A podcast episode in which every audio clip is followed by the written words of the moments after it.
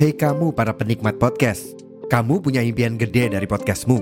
Tools di First Story bisa banget bantu kamu.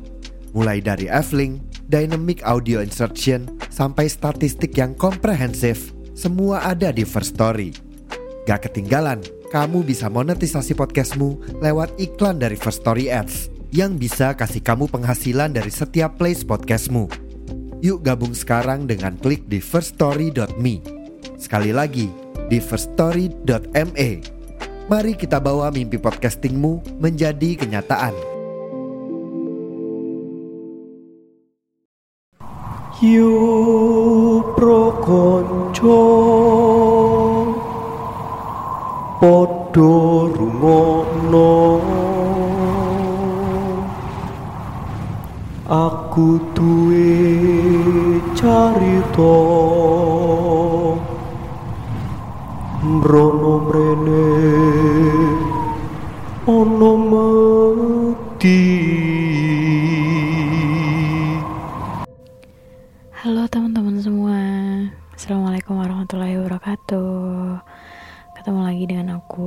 Robo Kirarki Tentunya di podcast kisah lelembut hmm, Udah lama sekali ya Udah lama sekali ya bahasanya Udah lama banget nih aku gak bawain podcast Dan rasanya kangen banget nih Pengen bawain podcast lagi Dan di kesempatan kali ini alhamdulillah aku bisa bacain podcast lagi. Aku bisa bawain podcast lagi. Tentunya uh, aku bakal bacain kiriman cerita dari teman-teman semua yang sudah dikirimkan ke email podcast kita atau di email podcast at podcast kisah lembut. Gitu. Aduh, udah lama banget nih nggak bacain podcast, jadi kayak kesannya grogi lagi takut salah lagi. Padahal sebenarnya santai-santai aja ya teman-teman dan oh ya aku belum sama-sama teman-teman nih. Gimana kabarnya teman-teman semua? Semoga selalu dalam keadaan baik semoga selalu dalam keadaan sehat dan tentunya semoga selalu dalam lindungannya. Uh, tetap men apa ya tetap harus mematuhi protokol kesehatan ya teman-teman. Kalau misalkan mau pergi ke mana gitu maskernya harus tetap dipakai sering-sering cuci tangan kayak gitu. Dan sebisa mungkin kalau memang nggak penting-penting banget teman-teman gak usah pergi-pergi dulu gitu. Karena memang sekarang makin banyak ya klaster-klaster covid yang baru dan gejala-gejalanya juga baru gitu. Jadi ya pokoknya stay safe aja buat teman-teman semua. Gitu dan aku mau ngucapin terima kasih buat teman-teman semua yang sudah mengirimkan ceritanya di podcast kisah lembut atau di email kita podcast kisah lembut juga sama namanya ya. Dan maaf kalau misalkan memang baru kali ini aku bisa bacain ceritanya karena banyak hal yang perlu diselesaikan. Dan di kesempatan kali ini aku bakal bawain cerita nih dari Fanny. Terima kasih buat Fanny karena udah mengirimkan ceritanya ke kita dan akan aku baca ini malam ini Fanny. Oke, jadi kita langsung masuk aja ya teman-teman ya ke ceritanya. Jadi aku adalah salah satu mahasiswa baru di salah satu universitas yang ada di Bandung. Dan aku sebenarnya juga bukan orang Bandung. Dan di Bandung, aku ini ngekos di daerah Cium Bulwit yaitu daerahku ya. Uh, dibanding kosan teman-temanku, kosku tuh termasuk kosan yang paling jauh gitu tapi ya apa boleh buat aku nggak punya waktu lagi buat cari kosan lain yang sesuai sama keinginanku. Jadi mau nggak mau ya aku ngekos di sana. Dan kosanku memiliki 10 kamar dan dua kamar mandi. Namun kosan ini hanya ditinggali empat orang saja. Empat orang itu termasuk aku. Jadi masih banyak nih eh, kamar-kamar kosong gitu ya. Dan ibu kosnya sendiri juga nggak tinggal di sini melainkan dia punya rumah sendiri gitu. Jadi aku sama ibu kos tuh kepisah gitu loh gitu. Dan memang di kosan itu ya cuman mahasiswa-mahasiswa yang ngekos aja gitu. Dan ibu kos juga datang kalau misalkan hari-hari tertentu buat meriksa kos kayak gitu apakah mungkin keadaan kosnya aman gitu gitu kan. Dan suasana kos menurutku itu cukup seram karena ada beberapa pohon besar di sekelilingnya. Kebayang dong kalau malam-malam mau ke toilet tapi untungnya kamarku punya kamar mandi dalam nih gitu. Ya udah aku pikir aku beruntung banget gitu ya karena kamar tidurku tuh ada kamar mandi dalamnya. Tapi ternyata tuh aku nggak seberuntung itu. Dan malam itu merupakan malam pertamaku menempati kosan baru. Kamarku tuh udah tertata rapi. Nah aku kan masih pengen tuh bikin kamarku tuh senyaman mungkin kayak kamarku yang ada di rumah. Jadi aku juga bisa konsentrasi nih buat belajar. Tok tok tok. Tiba-tiba tuh ada suara gitu ketukan di pintu kamarku. Dan ketika aku buka pintu, terlihat seorang wanita dengan kardigan merah yang mengajakku berkenalan. Badannya sangat wangi seperti wangi bunga melati. Setelah ngobrol-ngobrol, aku akhirnya tahu nih namanya Indri. Suaranya agak sedikit serak, dan saat aku tanya, kamu lagi sakit, Indri? ya dia jawab kalau suara dia tuh emang kayak gitu. Sejak dia bangun dari koma selama enam bulan. Lebih dalam lagi aku tanya kenapa kok kamu bisa koma? Tapi dia jawab ya karena banyak orang yang gak suka sama aku katanya gitu dari situ pandanganku tentang Indri mulai berubah. Aku jadi nggak nyaman gitu. Aku juga agak sedikit canggung dan takut. Dia menatapku sambil terus bercerita kalau kosan ini rawan. Semua ceritanya hanya membuatku semakin takut, terutama terhadap dirinya. Ya pantas aja banyak orang yang gak suka sama dia, karena karena ngomongnya aja tuh kayak gini. Nakutin orang bikin orang tuh canggung gitu kan. Terus tiba-tiba dia juga kayak ngeberhentiin obrolannya karena dia mau ke toilet. Ya udah aku persilahkan aja dia ke toilet gitu. Nah aku inget nih masih ada piring sama gelas yang baru aja aku cuci dan belum kesimpan kembali ke tempatnya. Jadi aku memutuskan untuk naruh piring dan gelas ini ke tempatnya dulu. Aku bilang sama Indri, Indri, aku ke dapur dulu ya, buat nyimpan gelas sama piring ini. Gitu. Terus tanpa ada jawaban dari Indri, aku langsung keluar aja, keluar kamar dan aku menuju dapur yang berada di tepat di belakang kamarku. Terdengar suara Indri yang sedang bersenandung, lalu menyiram kamar mandi. Dan saat aku kembali ke kamar, Indri itu udah gak ada. Di dalam hati tuh aku bilang, ke mana tuh anak? Terus ya, pikirku sambil lihat-lihat keluar tanpa memper, tanpa memperdulikannya ya. mungkin dia langsung ke kamarnya atau dia langsung balik ke mana gitu kan ya udah aku pokoknya nggak peduli dan aku tidur Kamis ini hari keempat aku berada di kosan azan maghrib terdengar dan aku pun segera mengambil air wudhu untuk menjalankan sholat maghrib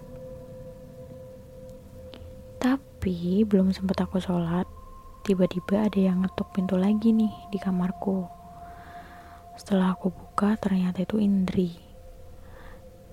Dan terlihat dia itu nangis-nangis sampai terseduh-seduh. Ya, aku segera menyuruhnya masuk gitu kan. Ya udah Indri masuk kamar dulu aja sini kayak gitu. Tapi Indri tuh nggak berhenti nangis. Jadi kan aku bingung kan mau gimana. Dan aku nanyain,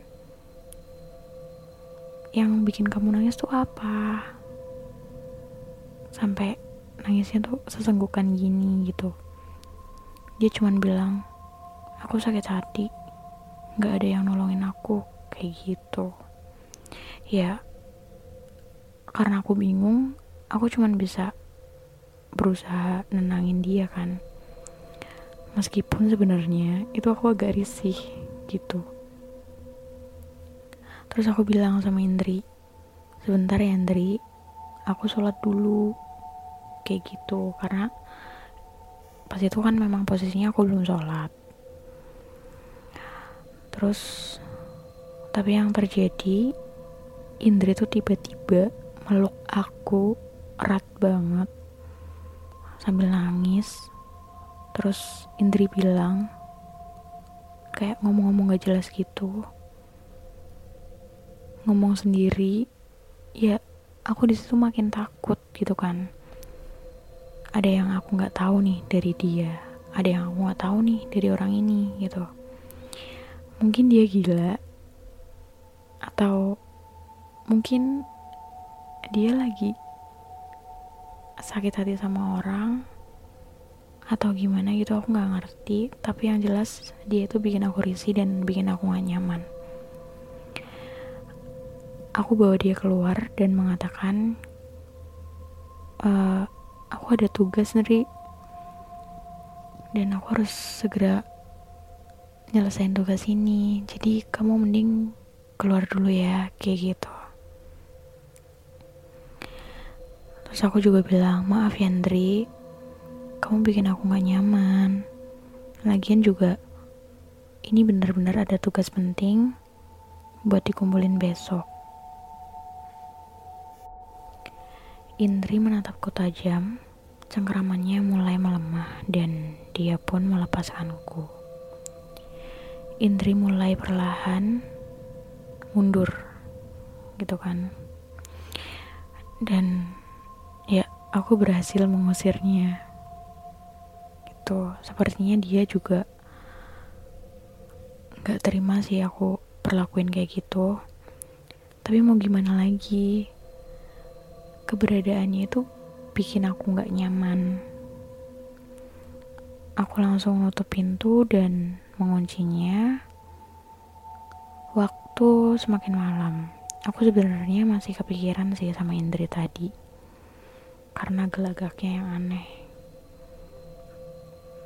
Aku bersantai sambil nonton TV, tapi nggak lama kemudian listrik mati. Hah? Apa-apaan nih? Mati lampu? Ucapku. Ya udahlah, tidur aja. Lagi udah ngantuk. Aku tidur sambil memeluk guling dan mulai pejamkan mata. Tiba-tiba aku tuh dengar suara air di kamar mandi. Seperti ada orang di balik pintu kamar mandiku yang tertutup tidak rapat itu. Aku menengok ke arah kamar mandi, aku melihat seperti ada bayangan seseorang di dalam sana, dan jantungku berdetak lebih cepat. Keringat dingin mengucur dari dahiku dan aku mencoba uh, membaca doa-doa yang aku bisa. Dan sekarang jelas sekali pintu kamar mandi bergerak-gerak. Tiba-tiba juga ada yang ngelus-ngelus kepalaku dari belakang. Diikuti suara isak tangis perempuan tepat di belakangku. Kali ini aku benar-benar bisa ngerasain ada seseorang yang ikut tidur di belakangku sambil mengelus-ngelus kepalaku dan dia sambil nangis-nangis. Dan dalam hati tuh aku bilang, wangi apa ini? Tapi kayaknya aku kenal deh wangi ini. Wangi seperti melati. Dan wanginya seperti Indri. Terus aku bilang, Indri, apa kamu Indri? Tapi perempuan itu nggak menjawab. Seakan-akan dia mengiyakan. Aku merasa semakin takut karena tadi telah mengusirnya. Aku bilang, jangan ganggu. Please, jangan ganggu aku. Terus dia jawab, ini tempat saya. Dan aku jawab lagi, iya maaf, aku bakal pindah dari tempat ini. Gitu. Aku histeris tapi tetap menutup mataku dan listrik mulai nyala lagi. Aku lemas, gak bisa apa-apa, dan perasaanku masih diliputi ketakutan. Dan pagi ini aku benar-benar cepat-cepat kemas-kemas barangku dan berpamitan sama ibu kos. Teman-teman kos juga tanya, kenapa aku aku buru-buru banget sih pindah kosan? Tapi aku nggak berniat buat cerita. Ya aku ngerasa harus tanya langsung nih sama ibu kos tentang kamar yang aku tempati tadi gitu kan dan ya bener aja kamar itu tuh udah kosong sejak setahun yang lalu. Informasi itu juga udah cukup. Aku nggak pengen tahu lagi tentang apa-apa yang ada di kamar itu dan di kosan itu. Dan aku akhirnya menyimpulkan kita tidak akan tahu kapan kita akan bertemu makhluk-makhluk seperti itu. Hanya doa yang dapat menguatkan iman dalam hati. Terima kasih untuk Kebinar yang udah bacain cerita dari aku.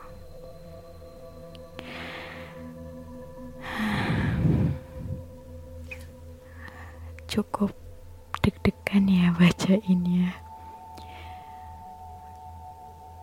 Dan sampai sekarang mungkin dia nggak tahu sosok itu tuh siapa. Tapi yang jelas kayaknya sih itu adalah sosok yang menunggu di kamar itu gitu ya gila sih merinding ya coba bayangin teman-teman. Tiba-tiba ada yang ngelus kepala kalian dari belakang. Terus kayak nangis-nangis gitu. Pasti suaranya tuh kebayang terus gitu loh.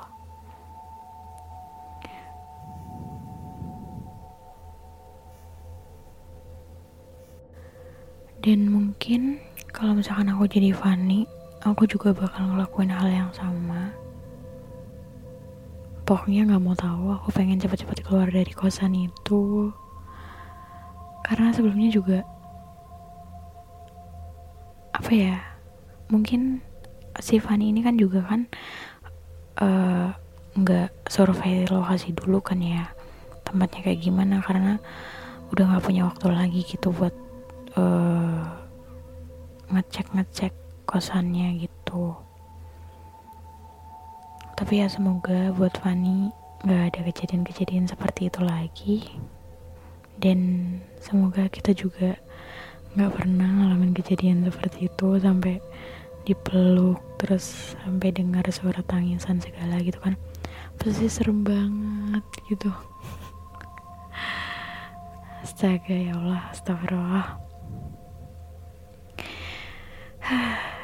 Dan oke, mungkin cukup sampai sini dulu cerita kita pada kesempatan kali ini. Semoga next di kesempatan aku bisa bawain cerita lagi dari teman-teman yang lain. Dan terima kasih buat teman-teman yang sudah mendengarkan cerita di podcast kisah lembut di episode kali ini. Jangan lupa subscribe channel YouTube podcast kisah lembut yaitu kisah lembut official. Dan buat teman-teman yang pengen kirimkan ceritanya bisa langsung ke email podcast di at podcast kisah lelembut at gmail.com Terima kasih sekali lagi Dan cukup sekian. Maaf kalau misalkan ada kata-kata yang salah. Wassalamualaikum warahmatullahi wabarakatuh